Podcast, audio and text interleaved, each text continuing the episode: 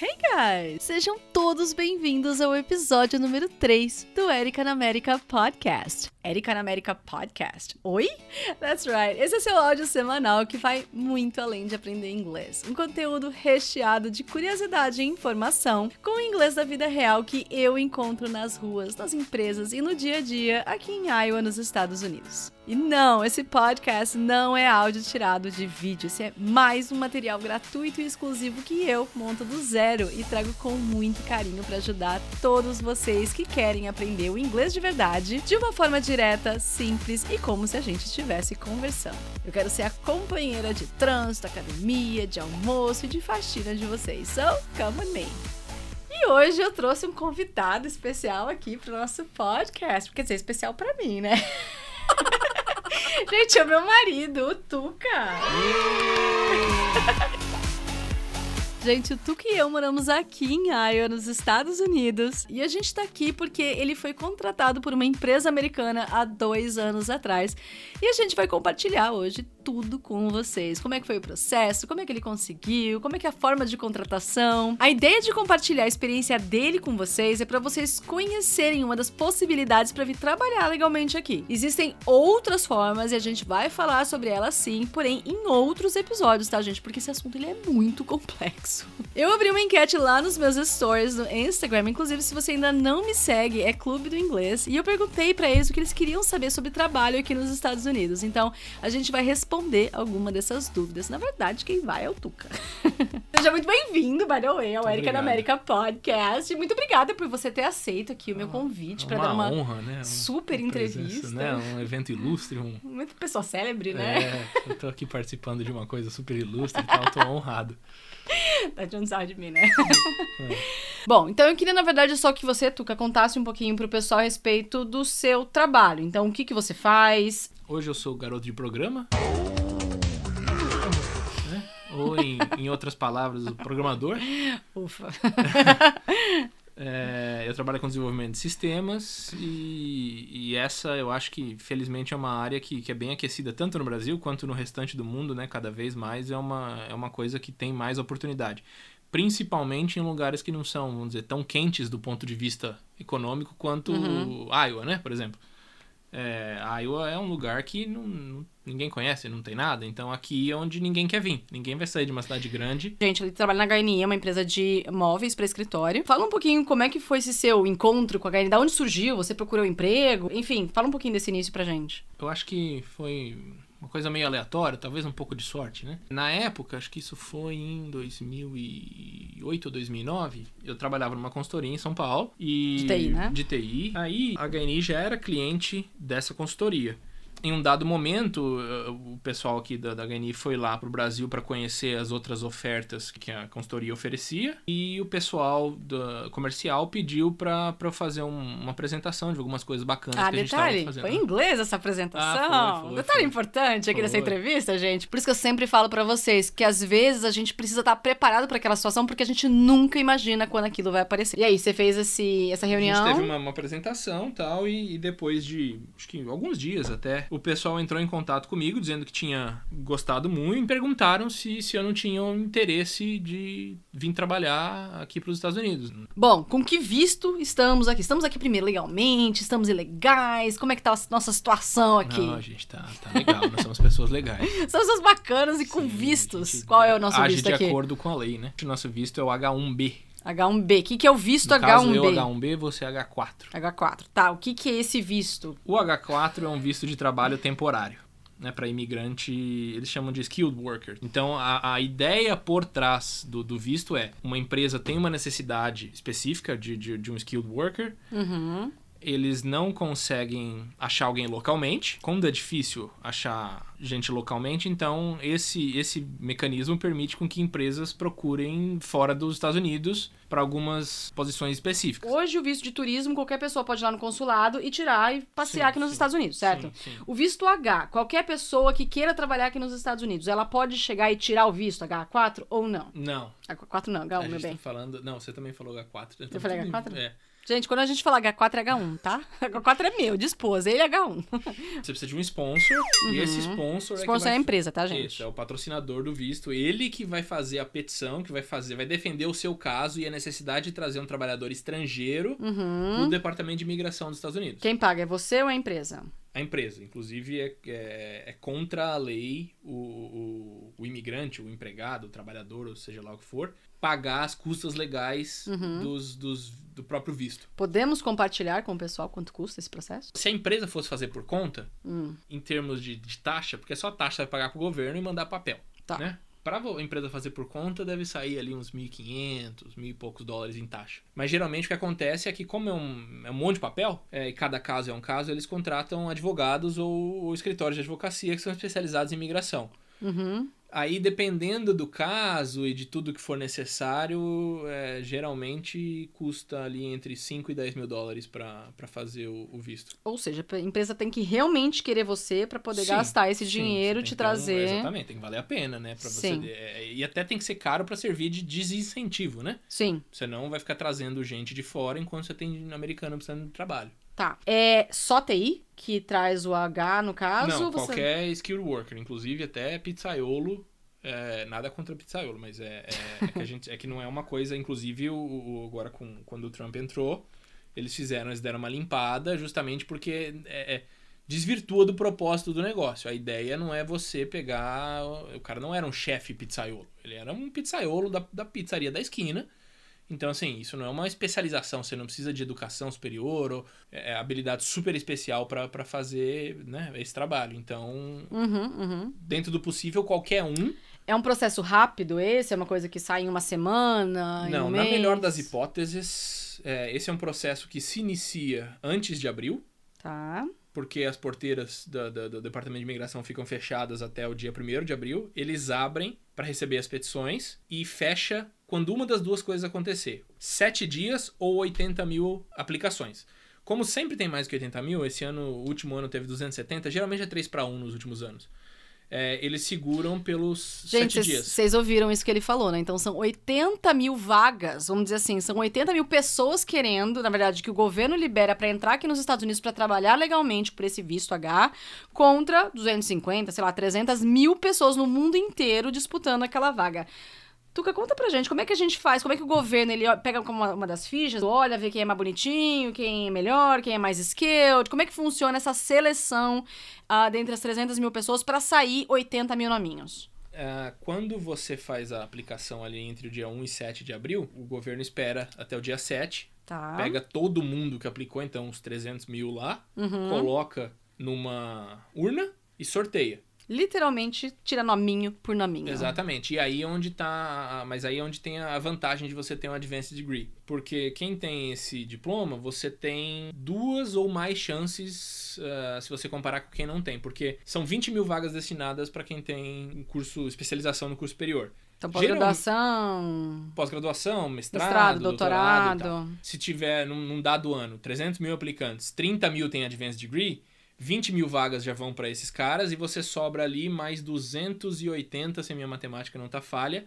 concorrendo agora a 60 vagas, a 60 mil vagas. Então o processo é, rola a loteria e depois da loteria, que sai ali acho que em 15, 20 dias, se eu me, me recordo bem, aí começa a verificação da papelada. Pra então ver se primeiro tudo você filtra... procede ou não. Exatamente. E depois você vai realmente avaliar, o departamento de imigração vai realmente avaliar se você tem as qualificações legais para o visto. Até porque, de repente, você teve a sorte de ser sorteado na Isso. loteria. Mas você não está qualificado. E aí você reprova. Exatamente. E Tá. aí tem, tem salário, tem uma série de coisas que a petição da empresa tem que estar tem que tá correta e tem que estar disposta a atender uma série de condições. Fala pra gente essa questão da faculdade, de não ter faculdade. Quem não tem faculdade pode concorrer a um H1?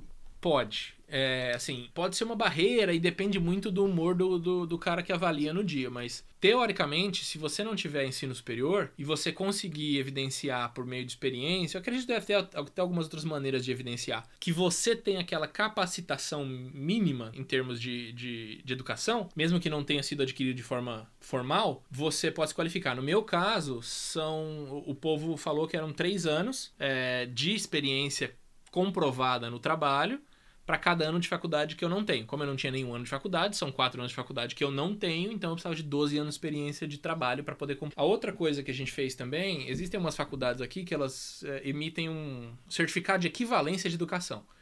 Então você acaba submetendo todas as evidências de carta de experiência, currículo, projeto que você fez para essas faculdades. E aí eh, essa instituição vai falar assim: olha, o Joãozinho, eu vi aqui, ele trabalhou 12 anos, o menino é bom, ele tem o equivalente a um, um, um, bachelor degree de, sei lá, computer science, por exemplo. É uma universidade, vamos supor, é dizer, ligada ao governo. Não. Alguma coisa. Não, não, não. São, são instituições que de alguma forma são acreditadas pelo governo. O governo Entendi. reconhece como instituição uhum. de ensino superior e se ela está dizendo, eles tendem a aceitar. Tá. Hoje, quando você precisa contratar alguém para o seu time, como é que funciona essa questão? Porque eu sei que isso é um pouquinho diferente do Brasil, questão do job offer, questão. é. No Brasil, pelo menos, eu sei que não, isso não é verdade, nem o que eu vou falar aqui, nem no Brasil é verdade para todo mundo em todo caso. Né? Mas no Brasil, por exemplo, sempre quando eu fui buscar trabalho ou tentar mudar de, de, de posição, geralmente era uma conversa com alguém que eu conhecia ou, ou, ou uma pessoa que me achou de alguma forma a gente apertava a mão e tava feliz trabalhando no dia seguinte, né? Uhum. Tem a parte de recrutamento também, Isso. que a gente precisa conversar. Exato, mas se você conhece as pessoas ou se você tem um relacionamento bom, geralmente você, isso é mais pro forma. Pela, essa é a minha visão, né? Aqui já é mais difícil esse sentido. Aqui o processo de, de contratação é bem burocrático. É, você tem toda uma dança, um namoro para contratar a gente. Você não. É, isso eu tô falando de empresas grandes. É lógico que você vai ter a empresa pequena, a padaria do, do, do, Zezinho ali, que vai contratar o padeiro, vai apertar a mão dele e vão começar a trabalhar. Gente, só uma coisa. A gente tá falando aqui de contratação de empresa, tá? Então, de repente, justamente, quando você tá falando padeiro, veterinário, qualquer outra profissão, escola, universidade, provavelmente o processo é diferente. Então, a gente tá falando tudo aqui com base nessa experiência para quem trabalha em empresa ou quer trabalhar em uma empresa e quer saber como é que é, funciona é, tudo maiores, isso. maiores. Sim. E você tem a, a parte do recrutamento, que geralmente é, ou interno, o pessoal usa agência de recruiting e tal. Uhum. É, mas vamos fingir que a gente já, já publicou, já conseguiu pôr a vaga lá para as pessoas olharem, né? Uhum. O recrutador interno vai receber um monte de contato do, dos interessados. Aí a primeira diferença do Brasil para cá, apesar que em alguns lugares no Brasil isso até é usual, é que você manda uma cover letter, né? Uhum. Uma cartinha se apresentando, é, explicando por que, que você quer trabalhar lá e como você está qualificado. Uhum. Então é tipo um convite para namorar. Não é só o, o, o, currículo. Se você não mandar uma o cover, cover letter, letter aqui na verdade é bem visto. É uma coisa que acho que em todo lugar é bem visto porque você você mostra que você está ali preocupado. Você Mas é meio um que padrão, vamos dizer é assim. É meio padrão. Entendi. É, então se você vai escrever uma boa, você vai se é, acho que é o primeiro contato com o seu recrutador, você vai acabar se diferenciando. Então essa parte é um pouco interessante. É, mas aí depois, geralmente, cada empresa, obviamente, tem o seu processo, mas você tem uma série de entrevistas. É, e quando você, alguém decide, né? Vamos dizer que decidiram te contratar. Não é que nem no Brasil, fala assim, olha, você vai ganhar tanto, eu posso te oferecer isso, você negocia ali o salário, aperta a mão e vai embora. Aqui o salário é anualizado, ou seja, você não vai negociar, ah, eu quero ganhar X por mês. Uhum. Geralmente a pretensão é num valor redondo no ano, uhum. né? Isso acontece em algumas empresas no Brasil e tem muita gente até que faz. Quem era PJ e migrou para CLT deve ter passado por uma. É, ou vice-versa, as empresas costumavam mostrar o benefício da migração mostrando uhum. o salário anual. Né? Anual. Né? Uhum. É, o que relativamente é vantajoso. Eu acho bacana esse ponto de vista, porque você olha como um todo, isso abre também uma, uma porta adicional para mais criatividade na negociação. Por exemplo é, o salário, vamos dizer, é 10 reais por ano. Mas aí você pode oferecer pro cara um signing bônus, que isso é muito comum com advogado, até médico. Uhum. Então, assim, eu vou te pagar 10 reais por ano, mas assim que você assinar aqui para trabalhar com a gente, eu te dou 2 reais de bônus. Então Entendi. você dá 20% de signing bônus. Uhum. Aí você pode pôr renda variável e, e fazer uma estrutura um pouco mais complexa. Vamos aproveitar para puxar um pouquinho de benefícios. Que tipo de benefícios, de repente, uma empresa grande aqui desse porte, aqui nos Estados Unidos? Então, tem vale transporte, vale refeição, é, FGTS, enfim, toda aquela coisa que a gente já conhece lá no Brasil. Inclusive, se você puder já comentar, SLT aqui, que essa é uma das perguntas tá. que o pessoal lá no Instagram mais me perguntou. Tem CLT? É PJ? Não. Como é que se contrata aqui? Nada disso existe. Você tem basicamente duas formas de você contratar uhum. um funcionário. É um contrato eles chamam de at will, vontade, né? A ah, vontade, tá. Tá, uhum. né? Você tá por sua vontade fazendo. Uhum. Pode ser uma empresa, um autônomo, né? E aí o que muda é essa questão de, de, benefício e de como você vai ser tributado no seu imposto de renda. Mas o mais comum é o at will, né? E a ideia é assim, Não existe legislação que protege o trabalhador aqui. O empregador não tem obrigação de te dar nada. Então, assim, se você pegar uma empresa que te oferece duas semanas de férias pagas, Então não tem férias obrigatórias, não tipo. existe. Não existe nada disso. Se a empresa te der férias é porque ela é muito boazinha. Férias pagas ainda, sim, porque tem gente que não te dá férias, tem gente que dá férias sem você pagar, ou seja, não te manda embora. Entendi. Você pode tirar aqueles dias, mas você também não recebe. Exatamente. E Tá. tem empresa que vai te dar um time off, umas férias pagas.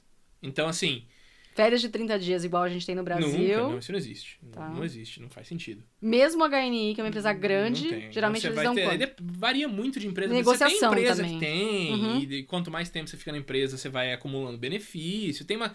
Mas assim, não existe De cara, de você- caras um, um bom, uma boa negociação, até onde eu sei, duas semanas de férias pagas é, é, um, é um bom negócio. Tá. É uma coisa que você pode negociar e pode pedir. Sim. É a única coisa que. é- FGTS tem aqui? Não, não existe. Tá. FGTS, acho que é, esse é até um ponto interessante, que fala da, da reforma da Previdência no Brasil que está acontecendo agora. Aham. Porque assim, a FGTS é a ideia de que o governo tira um pouco do seu dinheiro e ele guarda para você, para quando você precisar, ele te dá. Isso aí. Então pressupõe que você não consegue cuidar do seu próprio dinheiro. Aqui, se você quer um dinheiro para sua aposentadoria, ou para quando você vai mandar embora, você guarda esse dinheiro. Né? Então, é, é essa ideia da, da, até da, da capitalização no Brasil que está sendo proposta, é o equivalente, seria o equivalente ao 401k aqui, que é, é um fundo que você, uma poupança que você coloca o dinheiro, vai investir em ações, em dívida, dívida, eh, título de dívida pública e, e outros tipos de, de, de operações no mercado financeiro, para quando você se aposentar, você ter aquele seu dinheirinho. Repete de novo, chama for, Ou 1K. for 401k. 401k, gente. Então, quem quiser pesquisar mais a respeito disso, isso seria a aposentadoria aqui, É, você tem até aposentadoria no, no sistema público, tá? mas é tipo com salário mínimo e não é aposentadoria, né? É, é- é benefício de, de seguridade social, não é. Não é você não está se aposentando, você está recebendo um auxílio financeiro porque você não tem condições de, de, de se sustentar. A empresa te paga o vale-refeição? Te A paga um dinheiro a mais? Eu acho que de uma forma simples de colocar, É. a empresa te paga o seu salário. E você faz o que você quiser da com melhor forma. Exatamente. Não tem esses benefícios à parte do tipo, você ganha, sei lá, mil reais mais 200... de VR, 200 mas a mais não. de VR. Eles existem, mas eles não, não existem porque eles são parte da lei. Eles Entendi. existem como maneiras de as empresas se diferenciarem e atraírem melhores pessoas. Entendi. Você oferece Mas mais não é uma menos. obrigação. Não existe obrigação quanto a isso. É, hoje, quais alguns dos benefícios que a você única tem? obrigação, Tá. desculpa, Imagina. é, é a Perdoado. questão de plano de saúde. E agora todo cidadão é obrigado a ter plano de saúde. Então, você só consegue um plano de saúde pagar de maneira, vai, não vou nem chamar acessível, mas você conseguir pagar se você estiver empregado, porque plano individual é muito caro. Com que, que é muito caro? Só para Muito caro? É, que que é? Só o pessoal ter Um uma plano noção. individual, se não fizer parte do Obamacare, você tá falando de, sei lá, 1.500 dólares por mês. Sendo que o salário mínimo é, é, menos, é muito menos que isso. Jesus, amor. Inclusive, salário mínimo é outra coisa que, assim, ele Quanto existe... é o salário mínimo aqui?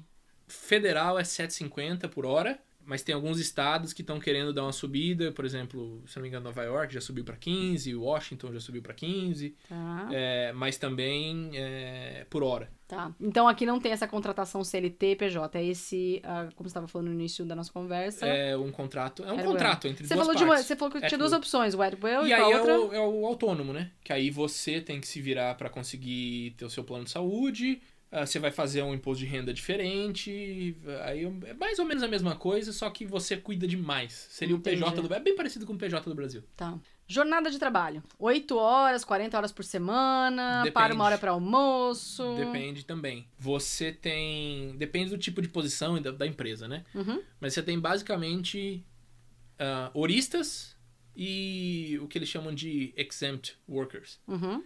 É, os horistas trabalham por hora. Trabalhou uma hora, ganha uma hora. Né? Não tem horas garantidas. é, geralmente, então, por exemplo, o pessoal do, do Walmart, caixa no Walmart, atendente do McDonald's, isso é tudo horista. E o gerente do turno vai lá e é, determina quem que vai trabalhar em que horas e tal. né? Então você não conta até muito, por isso que não é um, um emprego muito, não é um trabalho muito requisitado, porque você não tem muito controle sobre ele. Uhum. É, e aí você tem o exempt, que é onde eu imagino se encaixa a maior parte das pessoas. Também não, até onde eu sei, posso estar errado, não existe limite mínimo ou máximo de jornada de trabalho.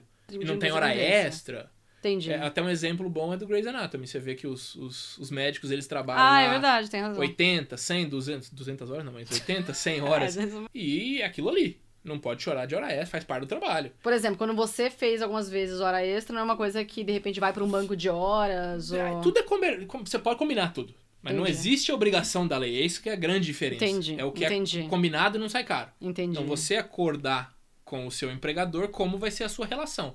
Uhum. É, uma, é uma relação de, de negócios. Você tá oferecendo o seu trabalho e ele te dá dinheiro em troca. Uhum. Como é que é o feriado aqui nos Estados Unidos? Tem muito feriado, todo mês, emenda, não emenda, Em no caso da empresa? trabalho? Sim. Olha, onde eu trabalho, se eu não me engano, a gente tem quatro ou cinco no máximo feriados por ano. Uhum. Ah, sendo que dois deles são Natal e Ano Novo. É, tem 4 de julho. É, tem, tem menos que. Acho que tem uma meia dúzia. É. É, acho que pode variar, depende do estado. Às vezes tem um a mais, um a menos. Mas, assim, geralmente a gente só para em, em feriado nacional. E outra coisa interessante também é não existe a obrigatoriedade de pagar quando tem um feriado. Então, por exemplo, a empresa que eu trabalho paga os funcionários nos feriados. Uhum. É, isso eles contam como benefício. Sim, Mas tem muita empresa, ou seja, você não tem obrigação de trabalhar, mas você também não recebe. sim. Então depende muito da negociação que você Depende tem, muito, né? é, tem muita liberdade para você trabalhar como você achar melhor. Com base na sua experiência, o que você diria que é- foi assim a diferença mais gritante entre trabalhar no Brasil e aqui nos Estados Unidos? Seja com as pessoas, seja a forma de raciocínio, seja. Eu acho que tem alguns aspectos interessantes, né? Eu acho que o primeiro deles, que define muito bem na minha visão, que o brasileiro é um cidadão muito criativo, proativo muitas vezes, e, e quando tá afim de fazer a coisa acontecer, faz. Né? Uhum. Em contrapartida, o brasileiro é desorganizado, não consegue, eh, tem alguma dificuldade em geral de trabalhar em grupo e seguir as regras. né? Uhum. De uma forma geral, tá, gente? De uma forma geral. É. Então, no nível individual, isso até é bacana. No entanto, eu acho que o americano é diferente, é o oposto. O americano individual médio, eu acho que ele é mais limitado que o brasileiro. Uhum. Contudo, eles são muito mais eficientes em seguirem regras e passos. Isso faz com que a qualidade, o resultado do trabalho gerado pelo grupo seja muito melhor. Porque você pode contar que se você dá a colher pro cara e fala, cava daqui até a China sem parar. Se esse é o trabalho dele, ele vai fazer isso e não vai perguntar nenhuma vez.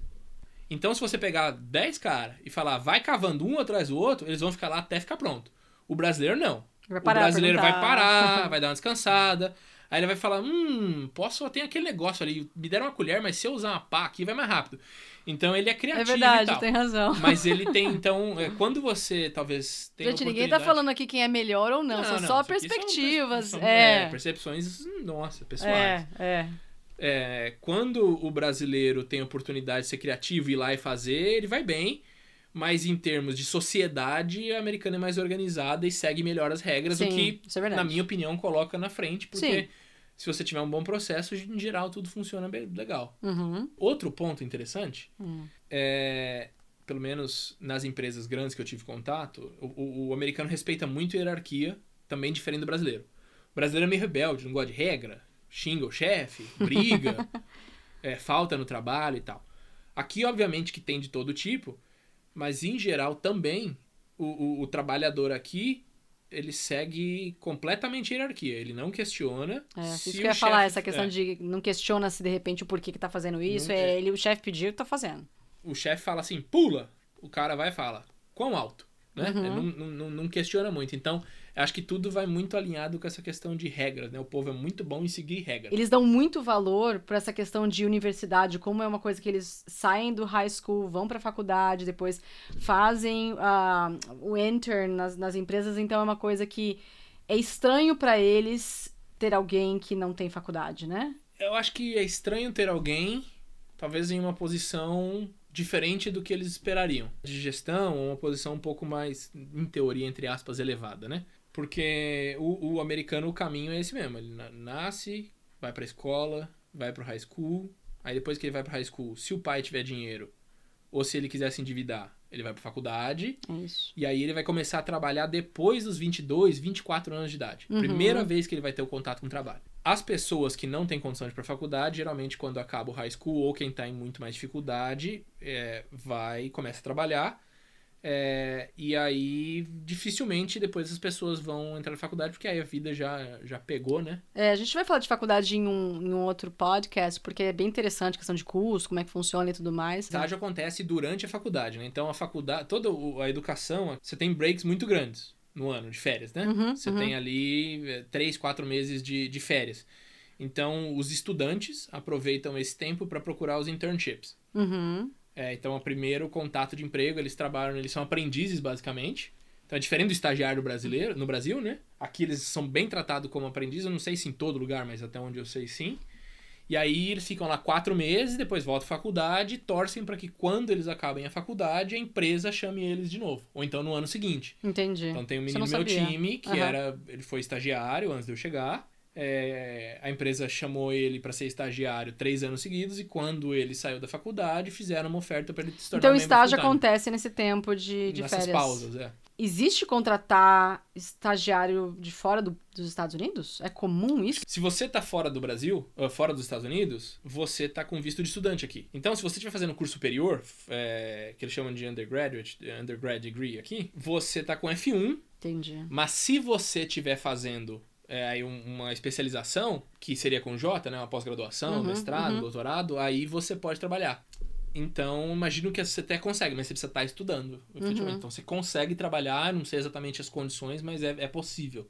Falando um pouquinho de imigrante e trabalho, você já sofreu algum tipo de preconceito no trabalho pelo fato de você ser imigrante? Alguém já tratou diferente de você porque você é brasileiro, porque você não é americano? Enfim, você já teve alguma situação? Se eu sofri, eu não sei. Visualizar. Ninguém nunca te destratou, olhou não, diferente? Sou brasileiro sujo, não. Tá tirando nosso, nosso emprego, alguma Não, coisa não, assim? Não, não. A gente estava falando no início da conversa a respeito do visto que a gente está hoje, que é o H, que é um visto, inclusive, temporário de trabalho. Então, a empresa faz a renovação, se ela quer continuar, quer manter o funcionário, né? Então, Uhum. ela faz a renovação para ele ficar por mais dois, três anos. Como é que funciona? A empresa pode pagar o green card para você? Pode. ah, como é que funciona? Conta um Isso pouquinho. provavelmente a gente poderia também ficar mais de uma hora aqui conversando. Só uma porque- palhinha. É, É, só uma palhinha para. Porque assim, você tem. Pra você pegar o green card, você tem diversas modalidades, né? Se a gente Uhum. falar só de trabalho, assim, rapidamente, você tem green card de família, você tem Uhum. green card de, sei lá, refugiado, você tem a loteria, tem diversas formas.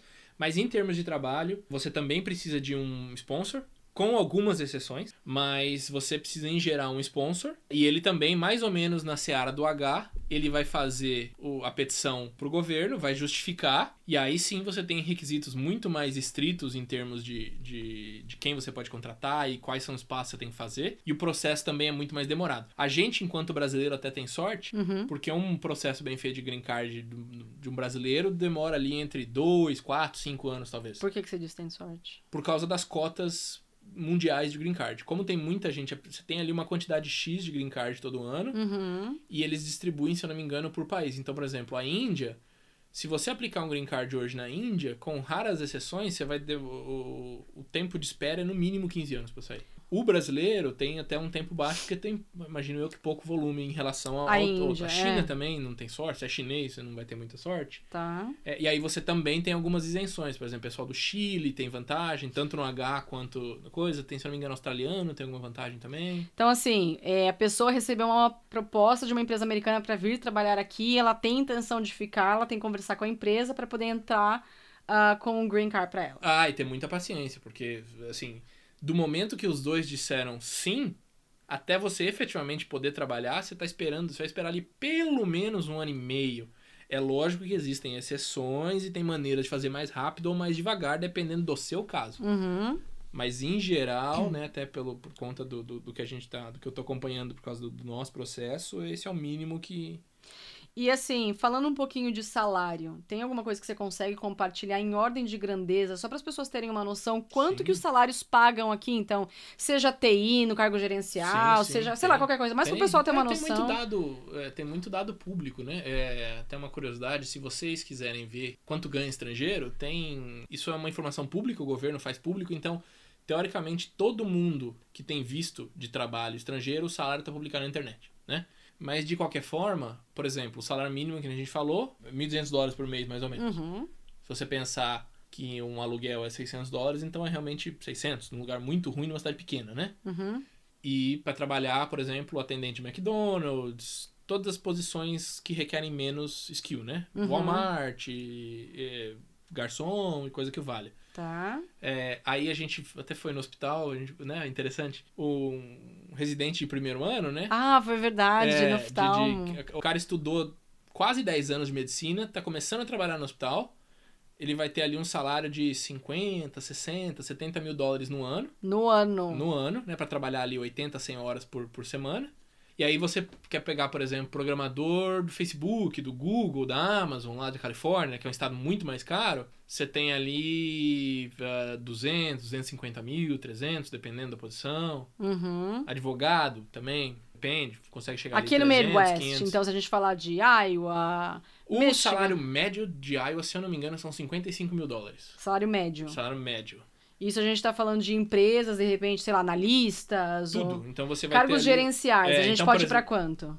Depende da área, né? Então, assim, por exemplo, uma das áreas que eh, eu trabalho com empresa de imóveis, eu tenho, a gente tem designers lá, né? Faixa salarial deles ali é 35, 40, 50 mil, Uhum. né? Pessoa que fez eh, faculdade de design de interior, por exemplo. É, então não é, apesar de ser. Gente, esse valor lembra que é sempre por ano quando a É gente por ano, falar, é. tá? Então, assim, se você converter, parece muito dinheiro, 160 mil reais, mas se você pensar que você tem ali uma tributação na, entre 20% e 30% do seu, do, do, do seu salário, você ainda tem a contribuição, você tem que pagar plano de saúde, plano, quando você usa o plano de saúde, que não é plano de saúde, é seguro de saúde, Uhum. porque quando você usa, você paga também, é só pra você não pagar tudo, né? Então, esses 40 mil vão embora rapidinho. Então, não é muito dinheiro. O americano médio, ele é rico, mais rico que o brasileiro médio, Uhum. mas não é assim, não é o paraíso, não.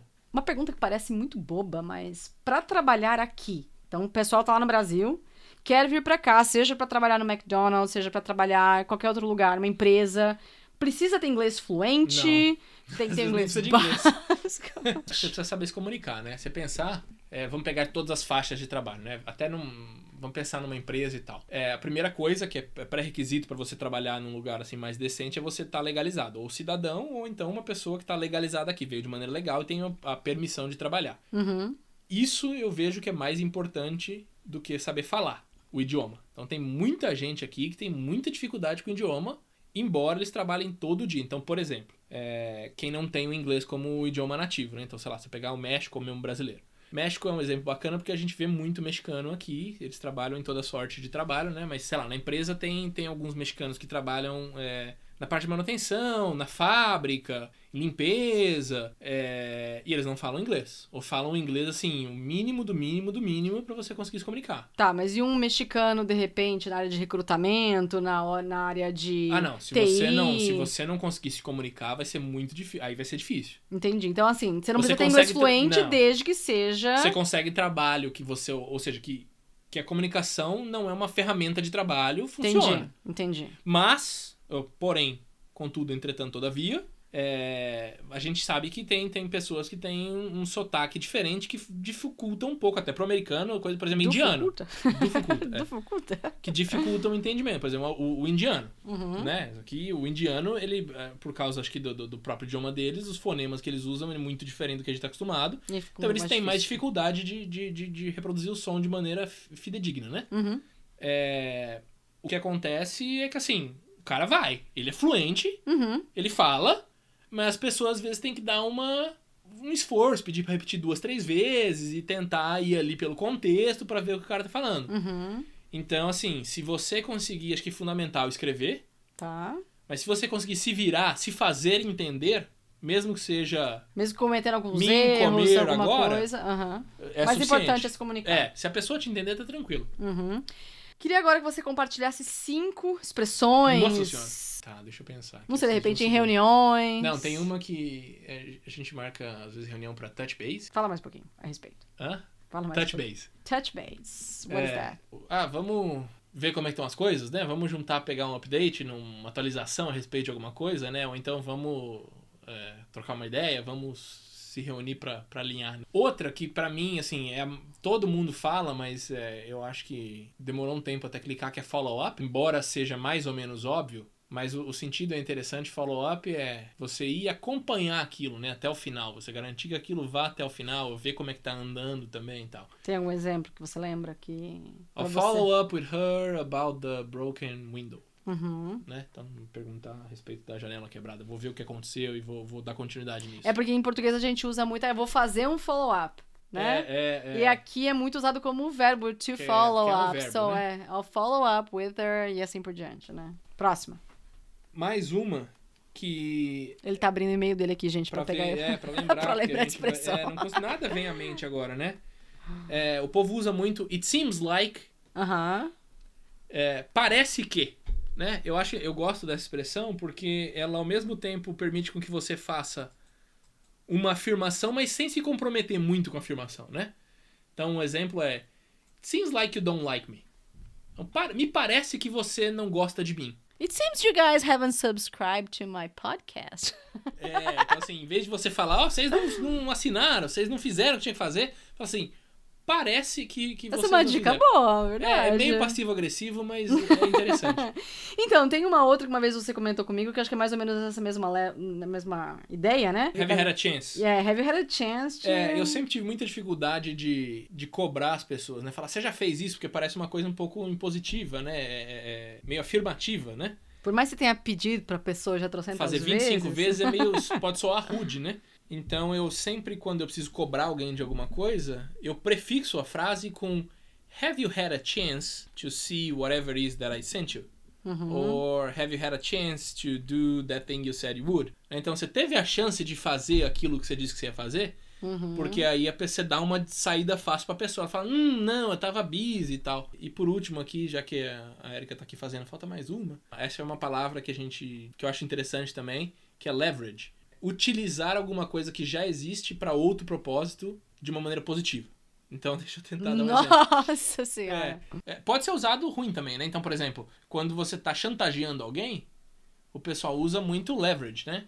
É. Ah, eu vou chantagear ele because I have leverage. Eu tenho alguma coisa que compromete ele, eu tenho uma vantagem sobre, né? Uhum. Então é aproveitar-se vantagem, é nesse sentido. Bom, então só pra gente finalizar aqui, então, última perguntinha, que é uma que inclusive o pessoal lá no meu Instagram, inclusive se você não me segue, passa lá, é arroba Clube do Inglês, que eu fiz ah, uma enquete com o pessoal pra eles me deixarem umas perguntas que a gente inclusive tá respondendo hoje, não deu pra responder todas. By the way, se vocês quiserem que o Tuca volte aqui pra responder outras dúvidas, seja com relação ao próprio trabalho, outros casos também, a gente pode fazer uma parte 2. Então, de repente, a pessoa tá no Brasil, quer arranjar um emprego aqui nos Estados Unidos. O que, que você orienta essa pessoa a fazer pra ela seguir é, o caminho a ponto de chegar a conseguir? Pelo menos ter uma oportunidade, Sim, né? eu acho que depende da situação de cada um. Vou tentar talvez comentar duas, faça mais sentido. Tá. Se você é uma pessoa mais jovem, que tá estudando, tá na idade de estudar ainda, e tem alguma condição financeira, estudar é o caminho que vai ser mais fácil. Então, ou Estudar aqui, você fala. Estudar aqui. Então, ou. E, e tem maneiras bem baratas de fazer. Bem baratas relativamente, né? Não tô falando de Harvard. É, você vai pegar o visto F1, você vai sair, sei lá, rapidão. Você vai começar a estudar. é, você vai ficar o curso, o tempo do curso todo, vai se formar. Depois você for se formar, você ganha um negócio chamado OPT, que é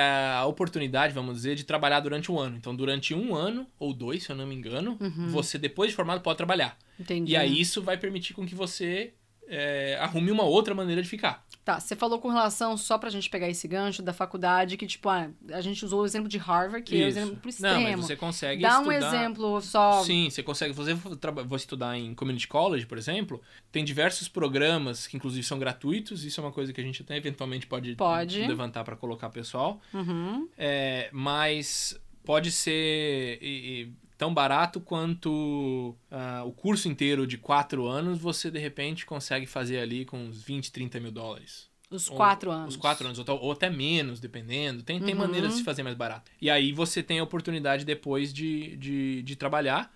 É, ainda na, na seara do estudante, se você tem curso superior, de novo, tá procurando mudar pra cá e tal, se vira bem, você pode, e tem uma graninha aí já um pouco mais de dinheiro, você pode fazer uma pós-graduação ou um, um, um advanced degree, Uhum. e pegar o J1, que aí você pode trabalhar Tá. tanto na faculdade quanto em outros lugares. O F1 pode trabalhar como TA, Teacher Assistant, 20 horas por semana na faculdade. Hum. Então você pode trabalhar durante também para ajudar. Para quem quer trabalhar, o ideal é você. Porque todo o processo de visto de trabalho, a não ser que você seja uma pessoa excepcional, que aí você tem alguns casos, você tem um visto para quem é excepcional. Uhum. E excepcional, quando eu falo, é ganhador de prêmio Nobel, prêmio Pulitzer de jornalismo, Ou atleta você é olímpico reconhecido nacionalmente. medalhista olímpico, É. esse tipo de coisa, esse tipo de excepcional. Uhum. É, quando você, se você não for, se você for afegão médio, Uh, o melhor caminho, na minha opinião, é você ou arrumar uma empresa no Brasil que tenha filial aqui e tenha um programa de intercâmbio. Então, eu sei, por exemplo, a gente conheceu um casal há muito tempo atrás, é, a Babi e o Pedro, se eles ouvirem, até um, um abraço é. para eles.